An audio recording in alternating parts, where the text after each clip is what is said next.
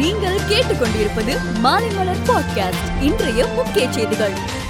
இரு பிரிவினரிடையே வெறுப்புணர்வை தூண்டுவதாக Chennai cyber crime போலீசார் பதிவு செய்த வழக்கில் தமிழக பாஜக இளைஞரணி தலைவர் வினோஜ் பி. செல்வத்தை கைது செய்ய சென்னை உயர்நீதிமன்றம் இடைக்கால தடை விதித்துள்ளது. நான் தமிழன் என்ற ராகுல் காந்தியின் பேச்சு எட்டு கோடி தமிழர்களுக்கு பெருமையை சேர்த்துள்ளது என தமிழ்நாடு காங்கிரஸ் கட்சி தலைவர் கே. எஸ். அழகிரி தெரிவித்துள்ளார். தமிழ்நாட்டில் எப்போதும் அறிஞர் அண்ணாவால் உருவாக்கப்பட்ட திமுக மற்றும் அதிமுக தான் ஆளும். தமிழக பாஜகவில் உள்ள தலைவர்கள் தொடர்ந்து அந்த கட்சியில் நீடித்தால் தமிழ்நாட்டில் தாமரை மலரவே மலராது என லட்சிய திமுக தலைவர் டி. ராஜேந்தர் கூறினார். நீட் தேர்வில் இருந்து காப்பாற்றுங்கள் என பதாகையுடன் சந்தித்த ஆந்திர மாணவனிடம் நீட் தேர்வு ரத்து தொடர்பாக சட்ட போராட்டங்கள் தொடர்ந்து நடைபெற்று வருகிறது. இதற்காக அகில இந்திய அளவில் தான் குரல் கொடுத்து வருவதாக முதலமைச்சர் மு. ஸ்டாலின் தெரிவித்தார். ராகுல் காந்தி தமிழர் என்று கூறியது குறித்த கேள்விக்கு தமிழர் என்று சொன்னால் ராகுல் காந்தி தமிழர் ஆகிவிடுவாரா என முன்னாள் அமைச்சர் ஜெயக்குமார் விமர்சனம் செய்துள்ளார். பெண்களுக்கான முப்பத்தி மூன்று சதவீத இடஒதுக்கீடு இடஒதுக்கீடு சட்டத்தை மத்திய அரசு இதுவரை இயற்றாதது ஏன் என மாநிலங்களவையில் DMK MP R S Bharathi கேள்வி எழுப்பினார். தமிழ்நாட்டில் அரசு மருத்துவர்கள் வரும் பத்தாம் தேதி நடத்தும் போராட்டத்திற்கு பாஜக ஆதரவு என அக்கட்சியின் தலைவர் அண்ணாமலை தெரிவித்துள்ளார். சென்னை புத்தக கண்காட்சிக்கு தமிழ்நாடு அரசு அனுமதி அளித்துள்ளது. பிப்ரவரி பதினாறாம் தேதி முதல் மார்ச் ஆறாம் தேதி வரை புத்தக கண்காட்சி நடைபெற இருக்கிறது. காங்கிரசும் சமாஜ்வாதியும் இணைந்தால் கூட உத்தரப்பிரதேசத்தில் பாஜகவை வீழ்த்த முடியாது என அம்மாநில துணை முதல்வர் கேசவ பிரசாத் பிரசாத் மௌர்யா தெரிவித்துள்ளார். உத்தரப்பிரதேச சட்டப்பேரவை தேர்தல் சாதாரண தேர்தல் அல்ல. மாநிலத்தின் அடுத்த இருபத்தைந்து ஆண்டு கால தலையெழுத்தை தீர்மானிக்கும் தேர்தல் என அமித் ஷா தெரிவித்துள்ளார். ராமர் பாலத்தை தேசிய பாரம்பரிய நினைவு சின்னமாக அறிவிக்கப்படுமா என நாடாளுமன்றத்தில் பாஜக எம்பி சுப்பிரமணியன் சுவாமி கேள்வி எழுப்பிய நிலையில்